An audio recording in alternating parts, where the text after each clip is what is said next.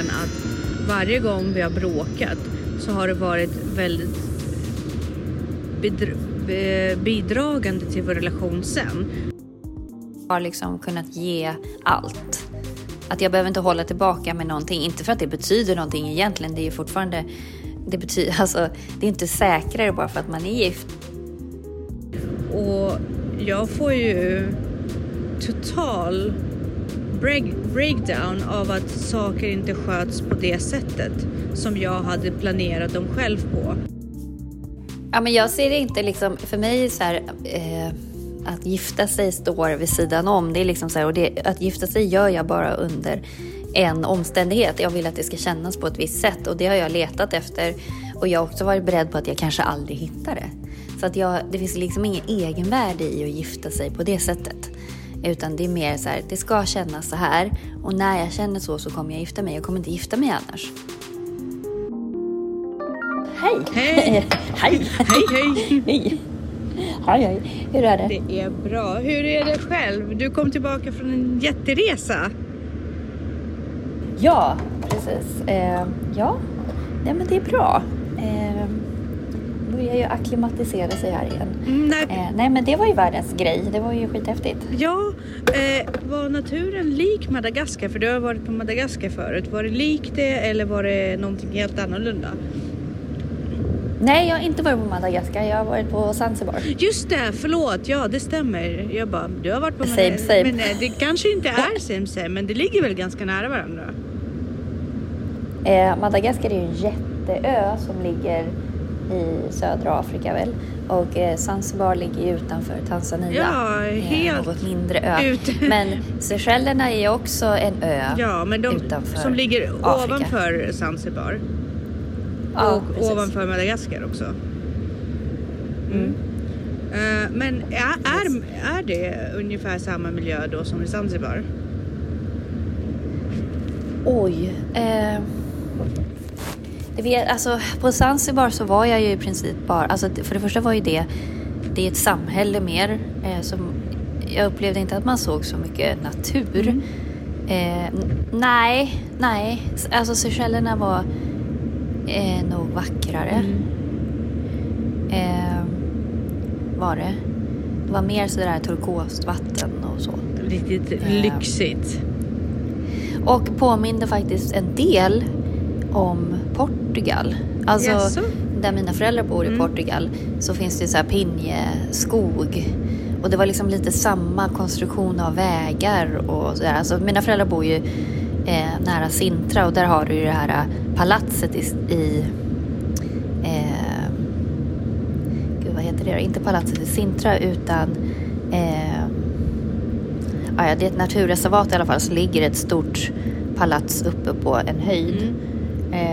Eh, det var väldigt likt natur som i det naturreservatet förutom att det var palmer här istället för eh, men annars var det, och sen så var det ju, det var ju så riktigt magiska stränder. Och där vi var så var det ju typ inga människor så att Gud vad fantastiskt. Jag kommer ihåg att Jo men det var liksom som the beach fast liksom Ja. inte i Thailand utan Precis, jag Ja. tänkte på det och sen så tänkte jag, jag vet inte om du har, eh, det frågade jag nästan, jag tror att jag hört, jag frågade nästan förra gången när du berättade det, eh, om du har tagit del av Twilight, när det var jätteinne, jättegrej. Eh, Ja, nej, jag, jag har inte sett Twilight. Så ja, vet inte. men du, du har hört talas om det och då när Edward och Bella gifter sig, då tar ju Edward henne till en öde ö. Eller inte öde ö, han Okej. tar henne till en ö där de får Mm. mat eh, levererat med båt och liksom eh, och, så, och så bor de i en ganska lyxig eh, hus i flera veckor där det är bara de och de badar med delfiner och de har egna stränder och så, så när du berättade om Seychellerna så, så tänkte jag spontant på det. Sen var jag faktiskt inne och kollade upp Mm. det och det verkar ju vara helt fantastiskt och paradislik miljö. Just att det är så avskilt. Ja. Och, Mm. Nej men det var ju verkligen Mm. fantastiskt. Så du har haft en smekmånad som bara den. Nej men det var, det var fantastiskt.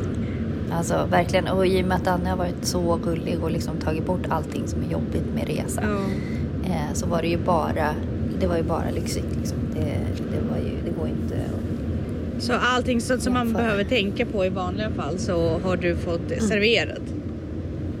Ja, Gud. nej men alltså det var ju, ja, nej men Vad ljuvligt.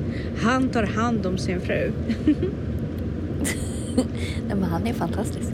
nej, men, alltså jag vet inte var den här människan kommer ifrån liksom. Han är bara Men det, det säger du väldigt ofta. Men jag, så jag har ju väldigt eh, stark bild av att ni bygger varandra. Jag tror att den Danne som du blev ihop med inte alls den Danne som han är idag. Och jag tror att det är er ömhet och er ömsesidighet och det här fantastiska sättet i relationen som bygger er också. Och då, det utvecklar ju er och er kärlek. Har jag fel? Oj, det är svårt för mig att säga, men om vi säger så här. Alltså, jag träffade ju en, bara en vanlig skön kille. Mm. Liksom. Eller vanlig var han ju inte, men liksom en fantastisk människa. Mm. Den jag är gift med är ju någon övermänsklig varelse. Liksom. Alltså, så att, alltså, en omänsklig varelse för dig. nej, men alltså att han, han, är, det är ju liksom, han är ju bortom... Han är overklig på något vis. Eh, och absolut, vi har nog synkats ihop. Eh, eh, har vi nog absolut gjort. Mm. Eh, för att, alltså jag är ju, jag är ju så här osunt, avgudar ju honom. Liksom. Men eh, vi kanske också ska säga varmt eh, väl. Välkomna till Ansvarspodden. Ansvarspodden.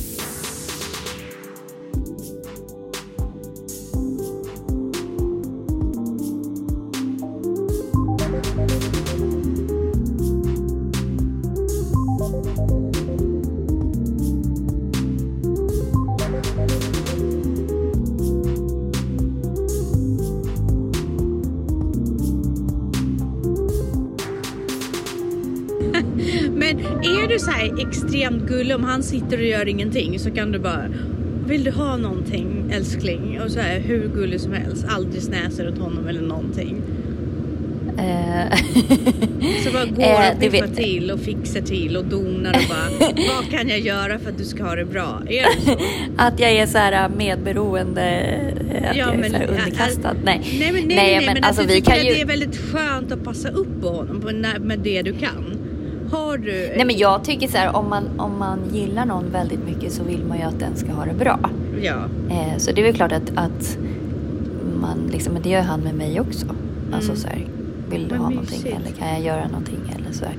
Eh, men eh, vi kan ju bråka också. Vi gör det inte så ofta längre. Eh, men jag har ju haft mina absolut värsta kraschar med honom också. Mm. Alltså verkligen. Alltså, jag har aldrig bråkat med någon så mycket som jag har bråkat med honom. Eh, att, Men, men är inte det också en av liksom grunderna av en bra relation? Att Jo, man- men jag, jag tänker det för att varje gång vi har bråkat så slutar det ändå med att jag känner att vi har liksom kommit närmare varandra. Mm. Mm. Så det beror väl på vad man gör med det här bråket. Ja men precis, för nu känner jag så med min pojkvän att varje gång vi har bråkat så har det varit väldigt bidragande till vår relation sen. Det har varit Mm.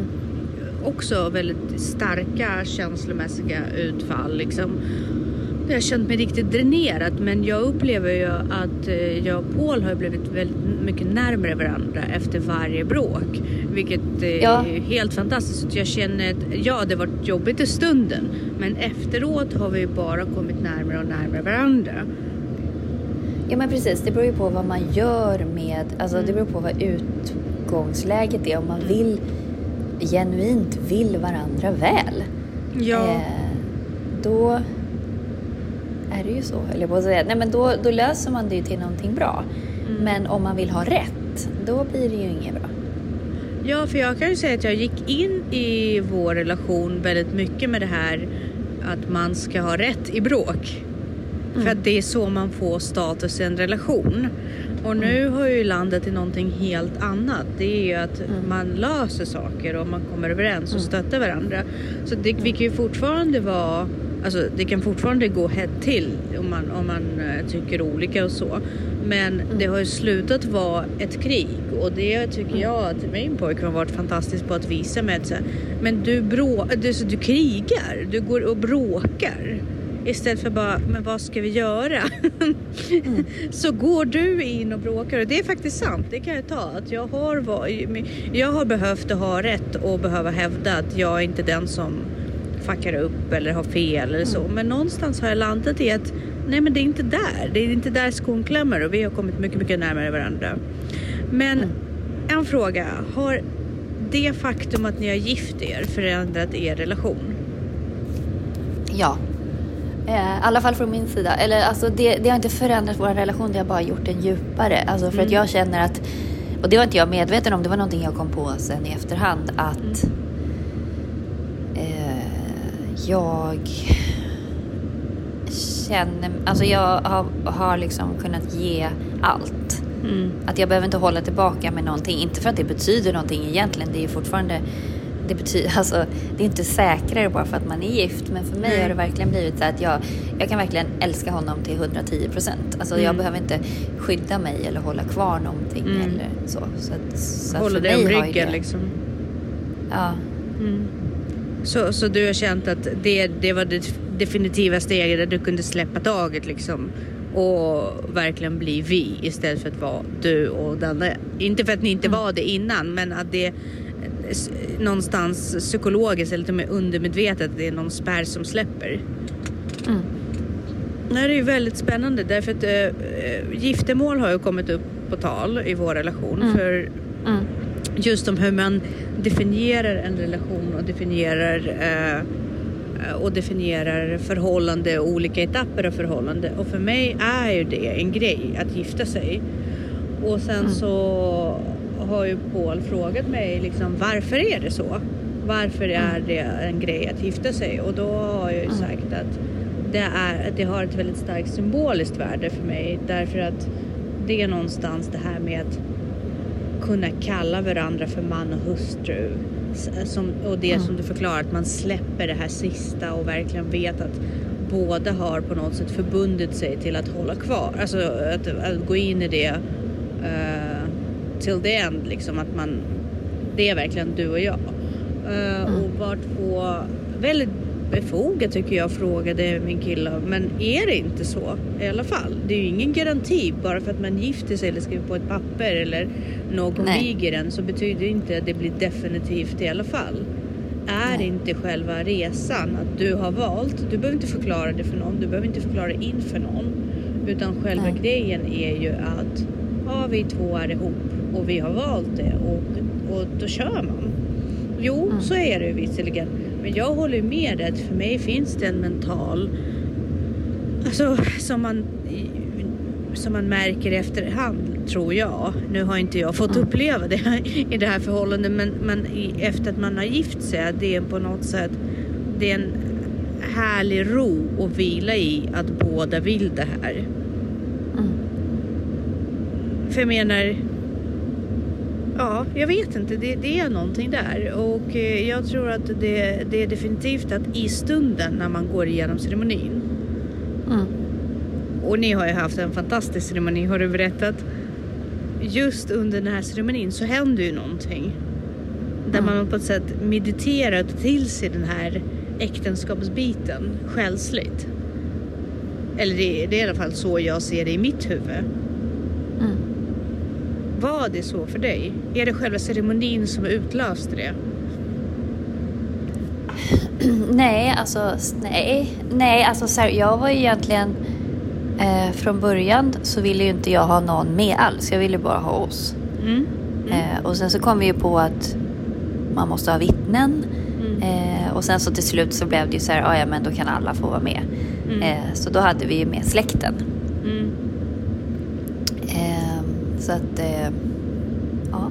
Men jag menar ju inte att det är själva, äh, själva ceremonin i äh, att den iakttas av folk. Men jag menar det är under själva ceremonin, under själva akten när ni säger att ni vill ta varandra som, som man och hustru. Ingen behöver vara där och titta på. Det är inte ja. det. Nej. Men att själva nej. akten Nej men absolut, det är väl klart att det är. Ja, nej men den, den var jag väldigt tvet delad till eller vad man ska säga för att, för att det är en konstig grej. Det är ju bara ett skådespel. Alltså det är ett mm. regisserat skådespel så mm. det är ju lite konstigt men, men det är ändå en sån här men så lite mysig grej. Också, så, men det, så ser ju Paul det också. Det är det han säger. För att han, tyck, han har uttryckt ofta liksom att det är ju en påhittad grej. Mm. Men det är ju väldigt mycket av vad människan håller på med är påhittade grejer. Mm. Alltså alla våra vett och etikettsgrejer är ju påhittat. Ja. Julafton är påhittat, påsk är påhittat, alltså det, all vår kultur är påhittat. Det är ju alla de grejer som vi brukar liksom vara oense om. Han är ju precis likadan med jul också. Han så här, ja. varför, varför lägger du ner så mycket känsla? Alltså visst, vi kan ha en mysig middag och sådär. Men du, på något sätt är ju du på eh, så här, religiös liksom, i dina traditioner. Du ska på ett visst sätt, annars går det inte. Är inte det viktigaste bara att vi är tillsammans och så har vi mysigt? Medan mm. jag kan vara så här nästan till, ja vi har ju pratat om det flera gånger, det ska vara ritual kring allting. Liksom mm. allt ska, allt ska vara på ett visst sätt. Och det får inte mm. brytas medan det utlöser en väldig ångest och liksom obehag hos honom att, jag, att, att man är så. Jag tror att det är där också det här med ceremonin i äktenskapet eh, mm. blir väldigt påhittat och onaturligt därför att man beter sig aldrig så under några andra tillfällen egentligen än när det blir så här dop eller när, när officiella tillfällen, giftermål, julafton, kyrkan. Mm. Så det, det, blir väldigt påhittat på något sätt. Men jag håller med dig. Så jag vet inte om det är att man är uppfostrad så, men jag, jag behöver någon symbolisk, någonting symboliskt. Jag gillar ju ritualer. Mm. Ritualer ger mig trygghet och då pratar vi så här, mm. om, när jag sminkar mig vill jag att det ska vara på ett visst sätt. När jag går upp på morgonen så det, det ger mig trygghet. Det varvar ner min ADHD-hjärna och gör att jag kan förhålla mig till verkligheten på ett annat sätt. Allt blir inte kaotiskt. Och jag tror att förankra en, en relation i det i en, eh, i en ceremoni blir ju då mm. också på något sätt att det, det levlar upp. mm. Till någonting som är mer ta fasta. Mm. Medans, ja, jo men jag, jag, tror nog att jag behöver bekräftelsen av att nu mm. är det så här. Nu har vi gjort alla mm. saker för att det ska vara så här. Medan Paul är mer självsäker på det sättet. Och bara, det är ju så i alla fall. Och han kan liksom lita på sitt eget beslut i det medan jag behöver så bekräftelse från ö, högre makt eller social instans eller någonting så här. Att... Ja, men jag ser det inte liksom, för mig så här, eh, att gifta sig står vid sidan om. Det är liksom så här, och det, att gifta sig gör jag bara under en omständighet. Jag vill att det ska kännas på ett visst sätt och det har jag letat efter. Och jag har också varit beredd på att jag kanske aldrig hittar det. Så att jag, det finns liksom ingen egenvärde i att gifta sig på det sättet. Utan det är mer så här, det ska kännas så här. Och när jag känner så så kommer jag gifta mig. Jag kommer inte gifta mig annars. Precis, och du har ju sagt det vid flera tillfällen också att eh, du har, precis som du säger nu, du, var, du visste att eh, skaffa barn för dig var någonting helt annat. Eh, och det hade ingenting... Ja, alltså skaffa barn handlar ju om att man vill ha mm. barn. Eh, men om man aldrig träffar den personen som man vill gifta sig med så kan man inte, alltså man kan ju fortfarande skaffa mm. barn. Eh, och då liksom blir det ju att man skaffar barn i den relationen man är i då som man ändå tänker är, är väl det bästa man har varit i förhoppningsvis. Eh, så att, Precis, för där är du och jag eh, lite olika för du är ju beredd på att liksom ta hand om ditt barn. Alltså du skaffade ju barn för att du ville ha barn och det spelade ingen roll för dig om någon fanns med i den bilden eller inte. Utan som du säger, det var ett, ett helt annat separat projekt från din relation med din partner. Utan du ville ja. ha barn. Eh, medans jag är ja. fullt medveten om min kapacitet är så här i efterhand som förälder och för mig, det finns inte att jag skulle vilja skaffa barn själv. Jag vet att jag inte skulle orka det. Uh, och jag Nej. skulle inte finna en njutning i det utan för mig är det mer en, ett projekt som man gör med sin uh, partner uh, i mitt fall och, och där tror jag det är också så här för mig är giftermålet försteget till att skaffa barn för att det ger mig den här psykologiska även falska mm. tryggheten kanske men ändå så någon form av trygghet. Jag kommer inte bli lämnad i det här själv. Nej. Oavsett vad man tycker om sin partner eller inte, det är en psykologisk grej liksom att "Huh, Ja, nu vet jag att jag kommer ha min partner med i det här ifall man väljer att skaffa barn. Så där har jag ju tänkt de barnen fram till nu när jag blir väldigt eh, eh utmanad i verkligen behöva söka svar på vissa frågor som har på något sätt varit latenta och självklara för mig innan. Att ja, men kanske, det kanske inte är så. Man kanske mår bättre av att inte ha den här tryggheten av att ja, man är gift och som kan sporra en till att hela tiden försöka vara bättre och anstränga sig och hålla relationen och liksom så vid liv. Jag vet inte. Det är en spännande fråga, men jag kan inte tänka mig till exempel att uppfostra ett barn själv. Fast det måste du ju kunna. Du kan ju inte skaffa ett barn och tänka alltså, att det är villkoret med att det är. För att vad som helst kan ju hända. Du kan ju bli lämnad Ja, eller du kan ja, liksom... ja. Alltså, man måste ju ändå Ja, vara beredd på att ta hand om dig själv. Ja, men det, det, alltså det är ju som allt annat. Alltså om, om vi, vid alla omständigheter så gillar man ju läget med det man får. Även om man inte har planerat det, självklart. Men, men på något sätt så har jag alltid känt att alla steg jag kan ta för att det inte ska bara vara jag som uppfostrar ett barn vill jag ta. Förstår du?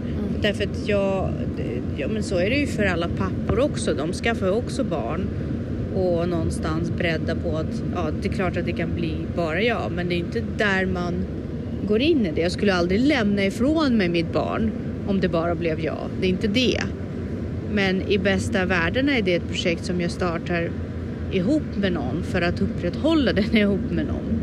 Men det är ju intressant hur man tolkar relationerna, hur, hur tiden också har förändrat eh, hur man ser på vissa saker och jag tycker ändå det är ganska uppfriskande att folk tänker på olika sätt och jag gillar ju uh, min pojkväns sätt att se på det också. Just det här med att det, det utmanar mig väldigt mycket att jag behöver inte få bekräftelse från en auktoritet som Gud eller någon instans. Och samma sak när man skaffar barn, att jag ser inte, att, att han ser inte det. Jag tror att han är mer lik dig i det här fallet, att han ser de två saker separat men ändå parallellt med varandra. Jag vet inte. Men vad händer annars? Vi har ju, eh, nej, vad, julen närmar sig men det ska ju hända fler saker här under november. Mm. Eh, ja, nej men eh, vi ska ju ha eh, boksläppet också. Precis. Eh, så det är spännande.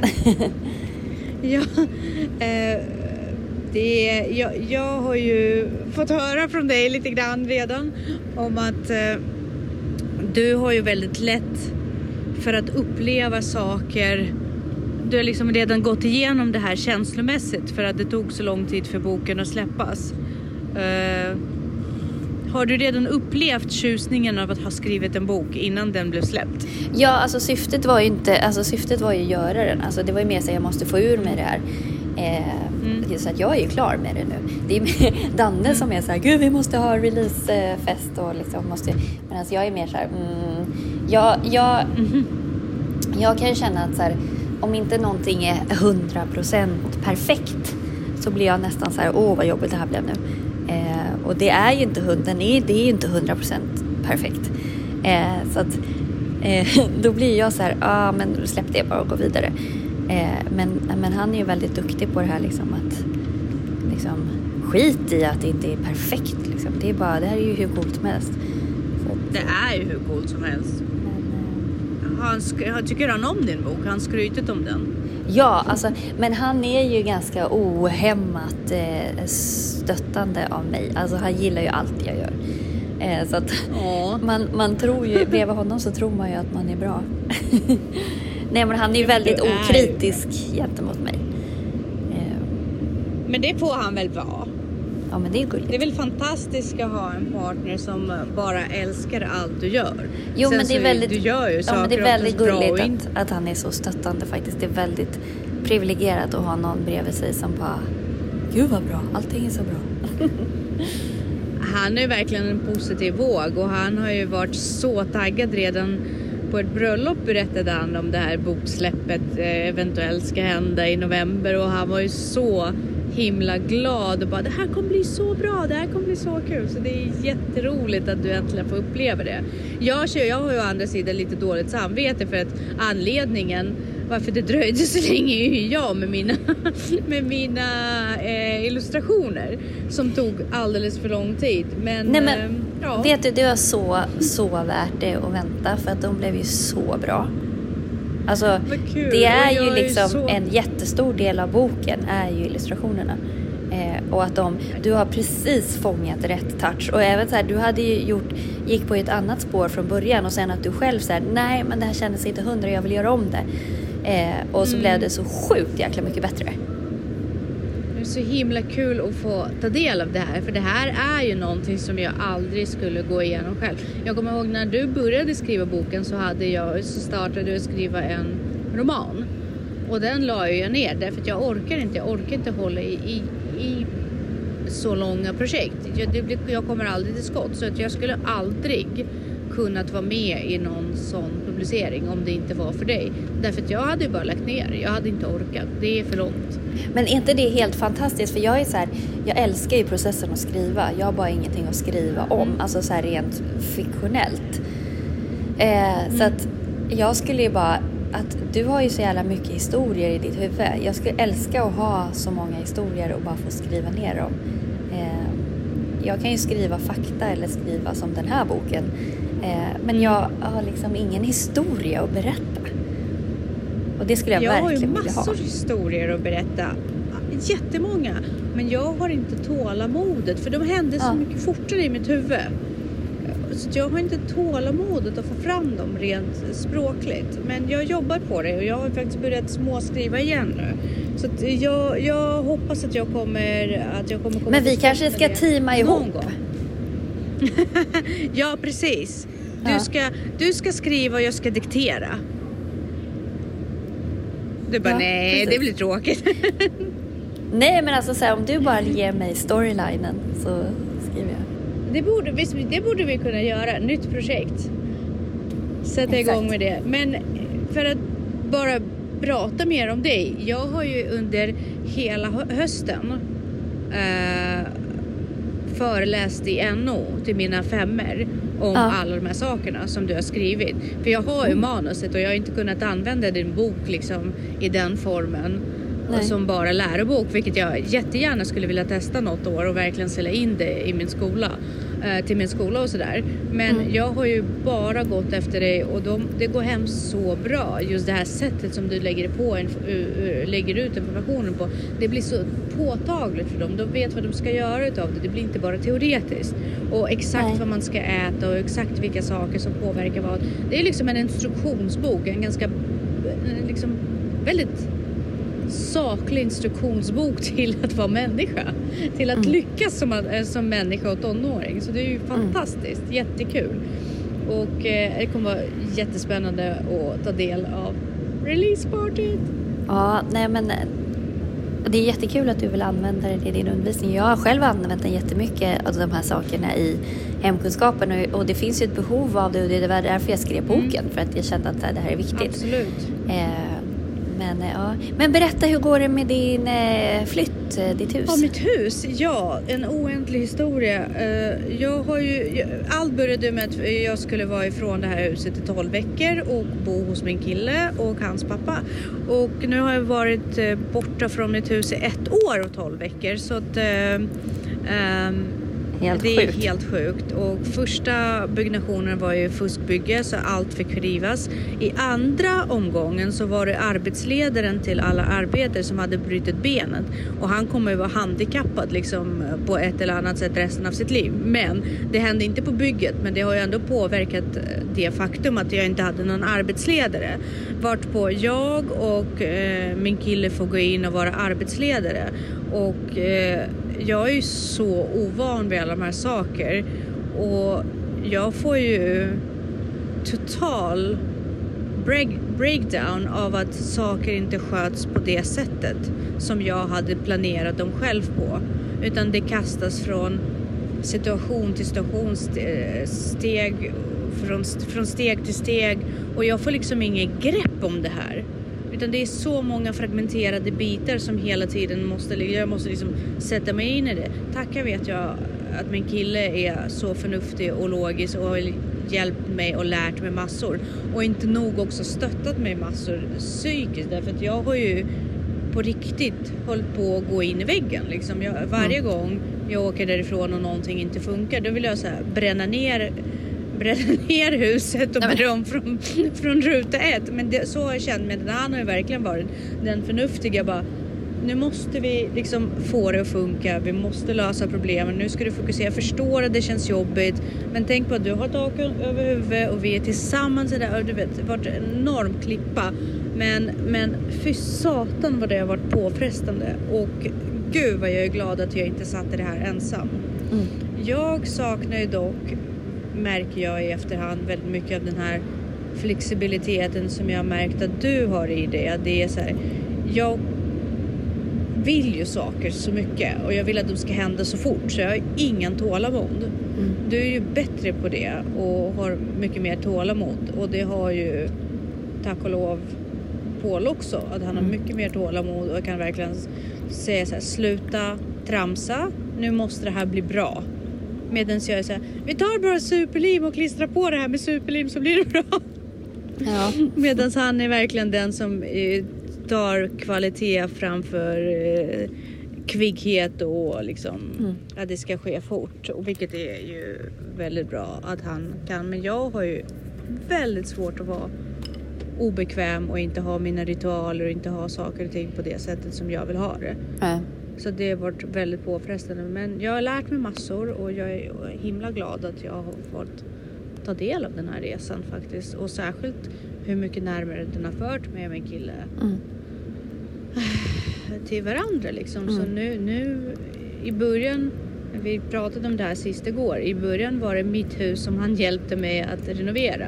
Mm. Nu har jag gått över mer och mer till att det här är vårt hus och jag vill så gärna göra om det här men med honom på jämna villkor liksom, mm. så att det verkligen blir någonting som vi äger tillsammans. Mm. Därför att det här upplevelsen har fört oss otroligt nära varandra så det har varit mm. väldigt lärorikt både för relation mm. Eh, och även för mig personligen att gå igenom den här stora renoveringen och också verkligen förstå vad det innebär att bo i ett hus i längden. Mm. Så ja, förhoppningsvis kommer vi fira den här julen mm. I, i, vårt, i vårt hus. Ja, kul! Ja, så nu har vi haft lite update på vad som händer i våra liv. Ja. Och hur ansvarsfullt vi lever. Exakt. Nej, det är fantastiskt. Supermysigt att ha det här samtalet med dig. Vi sätter punkt där helt enkelt. Ja, precis. Ja. Det gör vi och så hörs vi nästa vecka. Det gör vi. Ha det!